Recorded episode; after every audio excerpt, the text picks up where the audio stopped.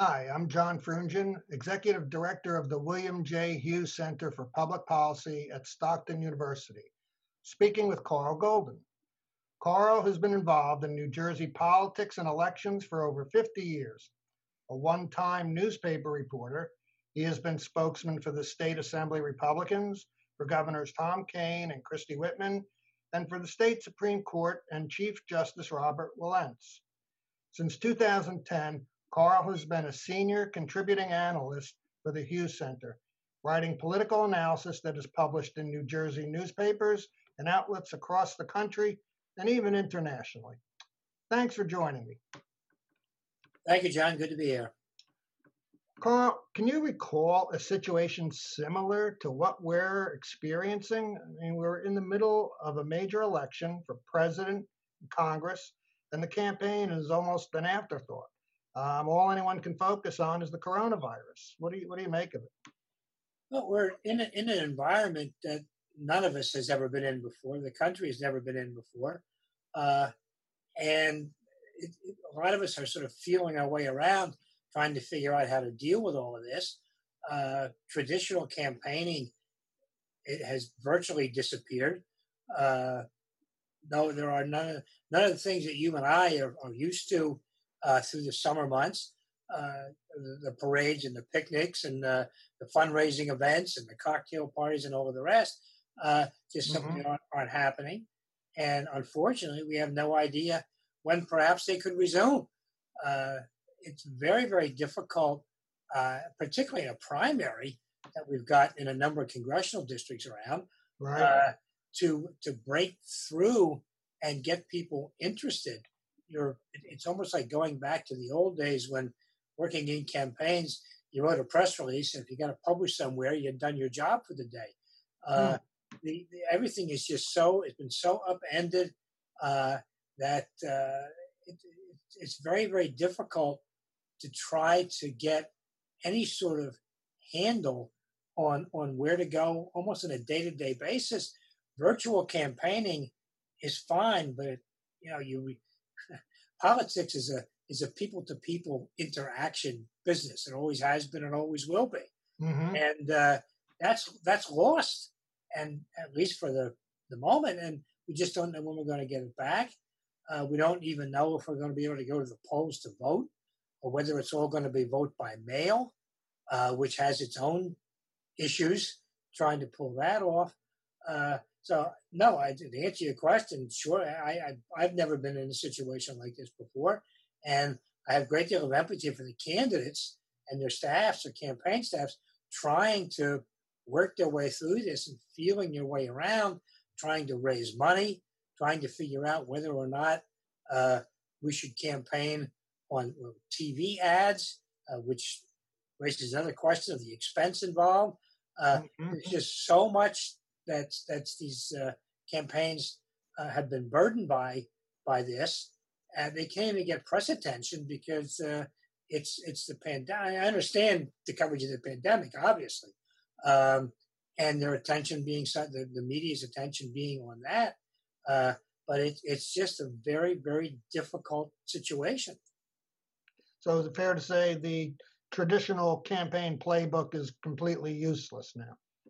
Well, well, aside from some elements of fundraising, I mean, virtual, not virtual, but online fundraising has become okay. mm-hmm. uh, has become pretty common. You can still do that, obviously, uh, but it's the the door to door stuff, the uh, voter registration signups, voter registration drives, uh, the personal visits to uh, uh, whether they're senior citizen housing developments, whatever they happen to be the the personal interaction is missing, and that takes something away from the campaigns. It takes a bit of the excitement away. Mm-hmm. Uh, you know, we don't see pictures anymore of the the rope lines at the uh, airport tarmacs with everyone's hand stretched out to shake the candidate's hand and all that. That's all gone. And even the Democratic National Convention, they're talking about doing a virtual convention. Mm. Uh, we have never been there before. Right. You know, that's when you spend you know, 30,000 people jammed into an arena somewhere and four, four days telling the country via TV how great a president their candidate's going to be. They're going to be able to do that either. Right. How do you feel the presidential candidates are adapting or, or not adapting? Are they are they adapting effectively to this new reality, or are they as confused as all of us? Well, I, th- I think well, I don't want to call President Trump confused. He's back. To, he's apt to be watching this or listening to this and get back at me, tell me I'm you know bad person dealing in fake news or something. But he doesn't have to adapt a great deal. He's got the biggest bully pulpit, the biggest megaphone in the world.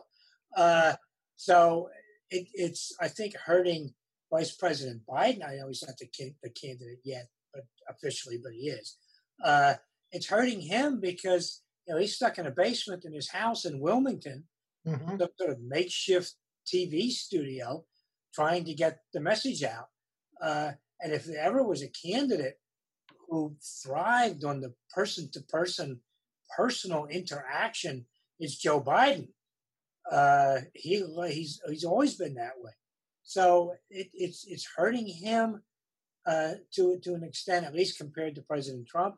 And whatever you might think about the president and and the things that he says and the things that he does and all of the rest, uh, yeah, the media can't ignore him. They they don't want to carry his briefings because they think they're all propaganda. And a certain certain amount of it certainly is. Uh, but they're they're kind of stuck. They can't ignore him. Uh, he is the president. He's in the midst of the worst public health crisis in a century. Uh, they can't just say, "Well, we're we're we're not going to cover you because we don't like what you say." Right. You talk about the Democratic convention. If they if they can't hold that um, live in person, uh, that that's a real serious blow to Joe Biden's campaign, and that's when people really start paying attention. Well, it is. Plus the fact, uh, you know, there's a certain enthusiasm gap with respect to, to Joe Biden.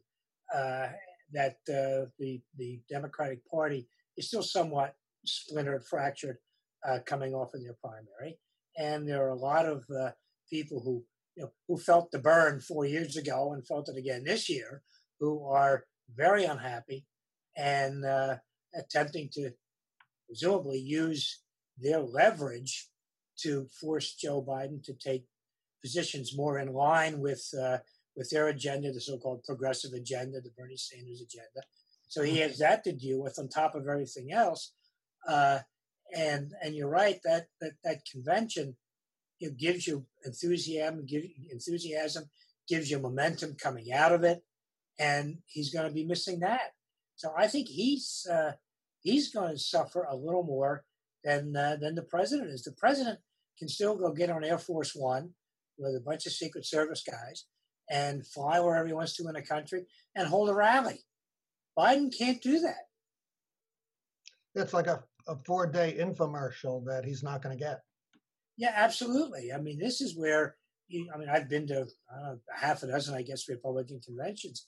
And uh, all they are, as you say, is four day infomercials where everybody who gets the microphone tells the world how wonderful their candidate is and how wonderful the president they're going to be and how the incumbent president has messed up the country and has no future and has no vision. But boy, you elect our guy and everything's going to come up roses. And, uh, you know, you put that on the tube every night, afternoon, evening, for four straight days in July or August. Uh, you know, that that's a big that's that's a big hit to take not being able to do that. Right.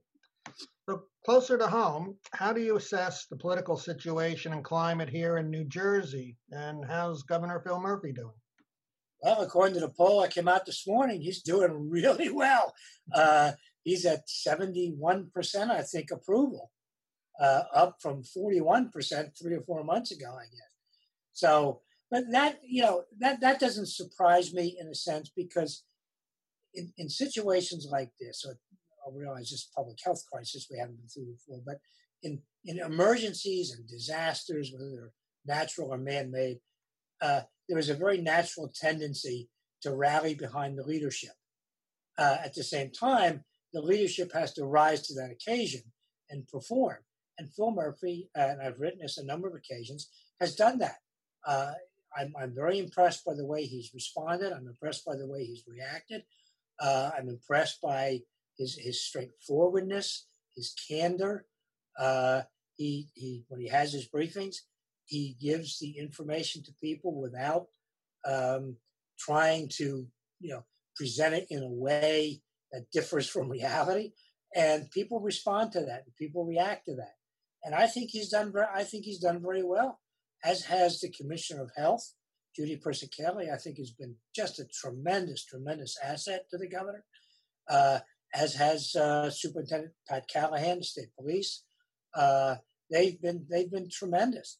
But uh, Murphy, uh, despite the fact he's getting a little grief now about we shouldn't have closed the state parks and we have to reopen the boardwalks and, and all the rest, uh, he's uh, he's made it clear for a guy who's somewhat understated. He's uh, I think getting a little bit edgy here with some of his responses and telling people essentially it's almost like telling your your five year old son to behave himself you know that you have this is what you have to do.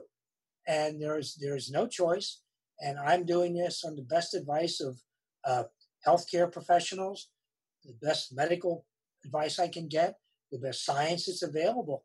And this is the, these are the reasons for my decision.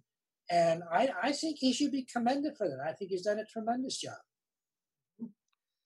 now, at the same time, New Jersey's economy and state budget are being decimated with everyone in lockdown, as are uh, the budgets in many states. What kind of political choices do the state's leaders have to face? Well, it, the Murphy administration was apparently at some point toying with the idea of floating some bonds. I'm not exactly sure how that would all work, uh, but he was talking about $49 billion, I think the, the, number I saw, in bonds just to operate for the next however long this is going to take. Uh, that's going to meet with a lot of resistance in the legislature. You know, a $9 billion bond issue is, mm. uh, is pretty substantial. Uh-huh. But the uh, initial reports were that uh, those bonds would be retired through either an increase in the state sales tax or passing it through to an increase in property taxes. That's not a popular position to be in. Uh, when unemployment is where it is and uh, there's tremendous uncertainty about when uh, businesses are going to reopen and people can get back to work, uh, talking about a $9 billion debt uh, and pay back through taxes is not, not a good place to be. Um, so I don't know. He has said, Murphy has said, that uh, lacking something like that, perhaps not as great, but lacking something along those lines, you're looking at substantial, substantial layoffs, both state employees, public employees at the county level, municipal level, or very, very deep spending reductions in ongoing programs. Uh, whether and mostly that's going to come out to state aid. That's a huge chunk of the budget, as you know. Right. And state aid to municipalities, state aid to school districts. If they're cut, the only place to go to make up the difference is a local property tax. Mm. That, that's not exactly a great place to be either. No, uh, there are consequences to whichever route you take, and, and none of them are really good. No, there are no, you know, it, it, there are just no good options here. It, it's a question of sitting down with a list of them and trying to settle on and gather unanimous, if you could, support for the least bad option. Right. Um, well, shifting gears a little, you mentioned uh, we have a lot of congressional races this year, and New Jersey has several freshman members out for their first reelection try. Uh, let's look at the second district in South Jersey, where Jeff Van Drew switched from Democrat to Republican and won Donald Trump's endorsement. There's a Democratic primary fight there between Montclair professor Brigid Harrison and Amy Kennedy, wife of former Congressman Patrick Kennedy. Any thoughts on how that race is going? I think that uh, Van Drew is going to be a very formidable candidate, uh, despite the fact that you know, people are upset about his party switch. But uh, I think he's going to be very formidable. He's, he's well known, obviously. Uh, he's raised a pretty substantial sum of money, at least the last the report that I saw. Right. Uh, so it, it's going to be, uh, it is not going to be easy to to oust him. Uh, the Democratic primary is, I realize there are, what, four or five people in it, but it really is a two person race between uh, Brigid Harrison and, and Amy Kennedy. And both have raised a good sum of money. Uh, and it's going to, like most primaries, uh, eventually rely on your foot soldiers, the people on the ground, and money. And because of the pandemic and, and, and the, uh, the fallout from that, uh, I don't know whether there are going to be enough foot soldiers out there or even going to be able to get out there for it. They're going to be able to raise money. The question then becomes where do you spend it? Presumably, they're going to turn to direct mail uh, and I guess presumably some TV ads.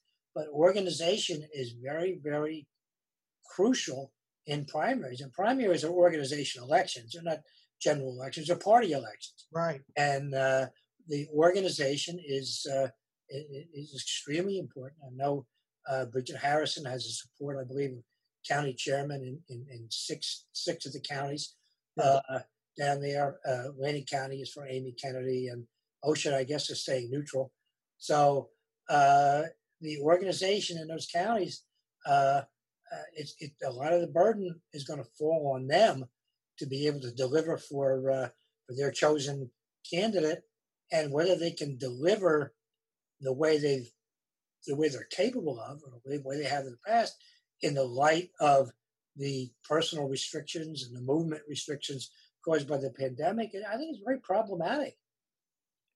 Yeah, I, I agree. The um, organizational strength is very important. Um, Amy Kennedy, I believe, has more money on hand than Brigid Harrison, um, but Dr. Harrison has the organizational strength in many of the counties. What, what do you think of this thought um, that the the money that the Kennedy campaign has might be of um, more importance if this turns out to be somewhat of a wave election year and Democrats are going to come out to vote their anti Trump feelings any chance they get. In that kind of situation, do you see non casual primary voters coming out who, who wouldn't normally come out for a primary, uh, maybe affecting results? It, that, that could be. Uh, I, I, think sort of the, one of the wild cards here is how is this going to play out? Uh, are we going to be sitting on our kitchen tables filling in our ballot and getting it to the mailbox? Uh, or are we going to be able to go to the polls and, and, and go cast a vote? Right. The, the, vote by mail system, I realize it has its detractors. Uh, that's you know open to fraud and whatever. Um, a lot of that evidence seems to be anecdotal, but still, uh, there is that concern. There's a uh, an expense involved, um, and there's also uh, a fear that uh, the, the turnout in vote by mail won't be as great as the personal turnout. That mm-hmm. people, particularly when they're preoccupied with all these other issues, uh, are going to overlook their vote by mail ballot. Say, oh, I'll get to it later. I'll get to it later. And one day it's the day after the election, and you haven't gotten to it. So, uh, if, if, it comes down to that, that is is going to be a, a major factor in how it goes uh, mm-hmm. uh, but also plays to the importance of organization. Because organization, uh, a strong organization is going to be able to put together uh, a pretty substantial, pretty pretty strong vote by mail program.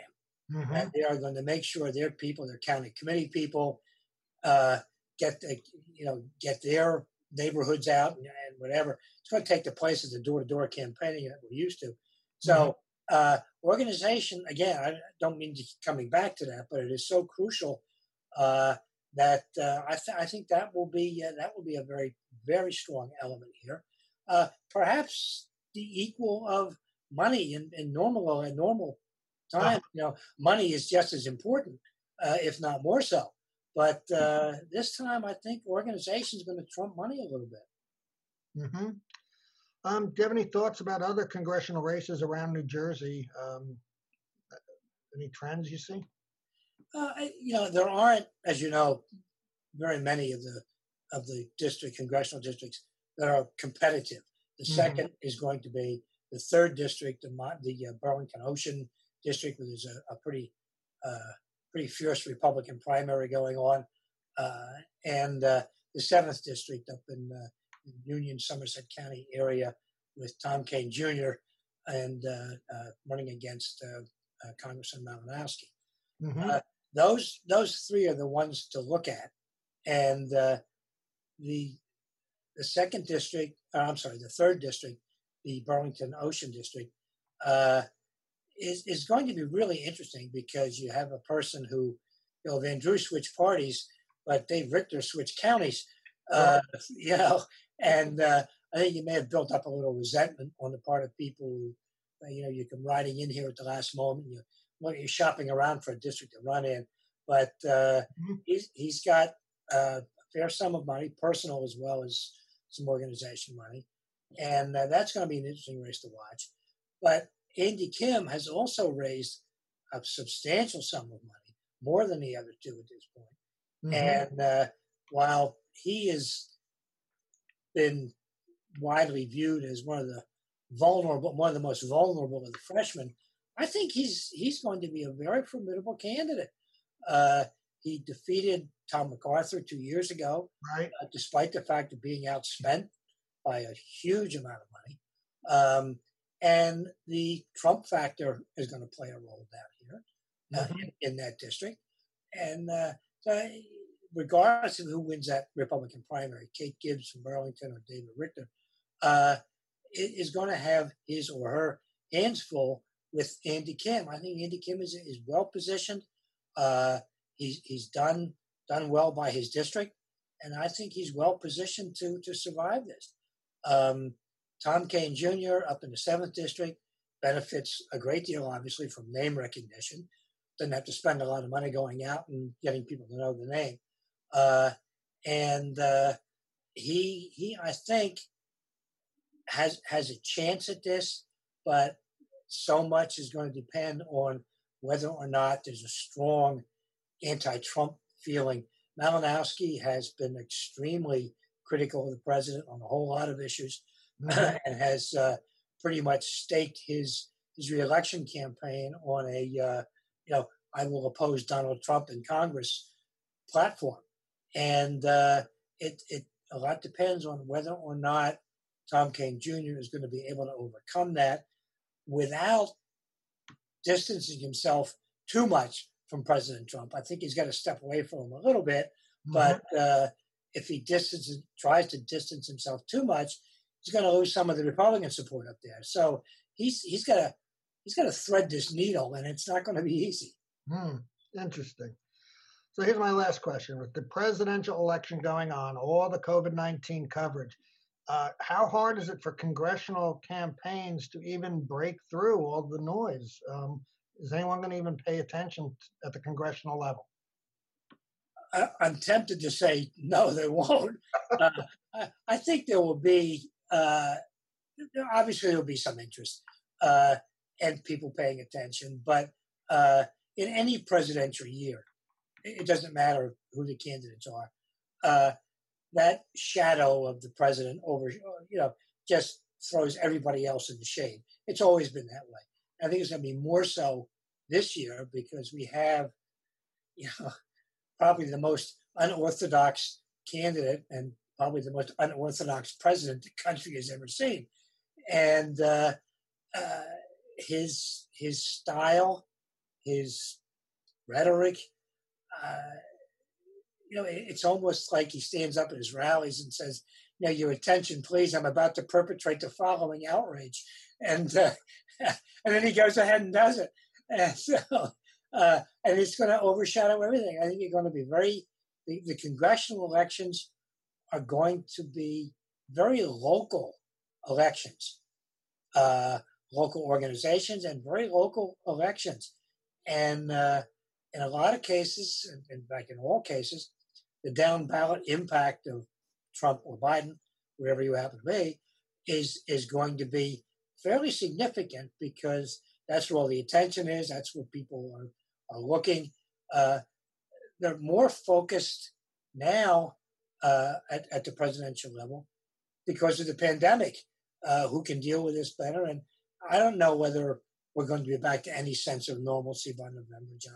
I don't, I don't know if anybody knows at this point uh, at, at, all. But uh, if if we are, particularly if people can get out and go and vote in person and not have to worry about you know getting their ballot in the mail in time, uh, I, I, think that will be good for the good for the democracy. Frankly, uh, you know, I'm a person who has, has always gone and, and voted and voted personally.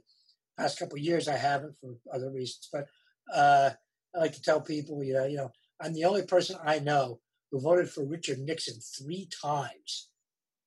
1960, the first year I was eligible, 68 and 72. And I tell that to friends, and the first thing they do is run screaming from the room. But uh, uh, it's just, to me, the ultimate exercise uh, that that uh, it makes our, our country really that unique is the ability to go and change governments by going down to your local school auditorium or school gymnasium and casting your ballot. And I think far too many people overlook that, and uh, and that's sort of troubling a little bit. So maybe this this year, with the pandemic and with everything else going on, people will go back and sort of reassess their uh, their their responsibilities in, a in a democracy, and we'll see see it change. But uh, I know I, for one, I'm going to vote whether it's by mail or in person. But and I just hope that that the predictions of low voter turnout don't come to pass. And there's just too much at stake. Well, let's hope we're in a good place when uh, election time rolls around. Carl, really appreciate you sharing your insights. Um, always a pleasure to speak with you, and uh, thank you for talking with us today. John, my pleasure. I appreciate it. Thanks.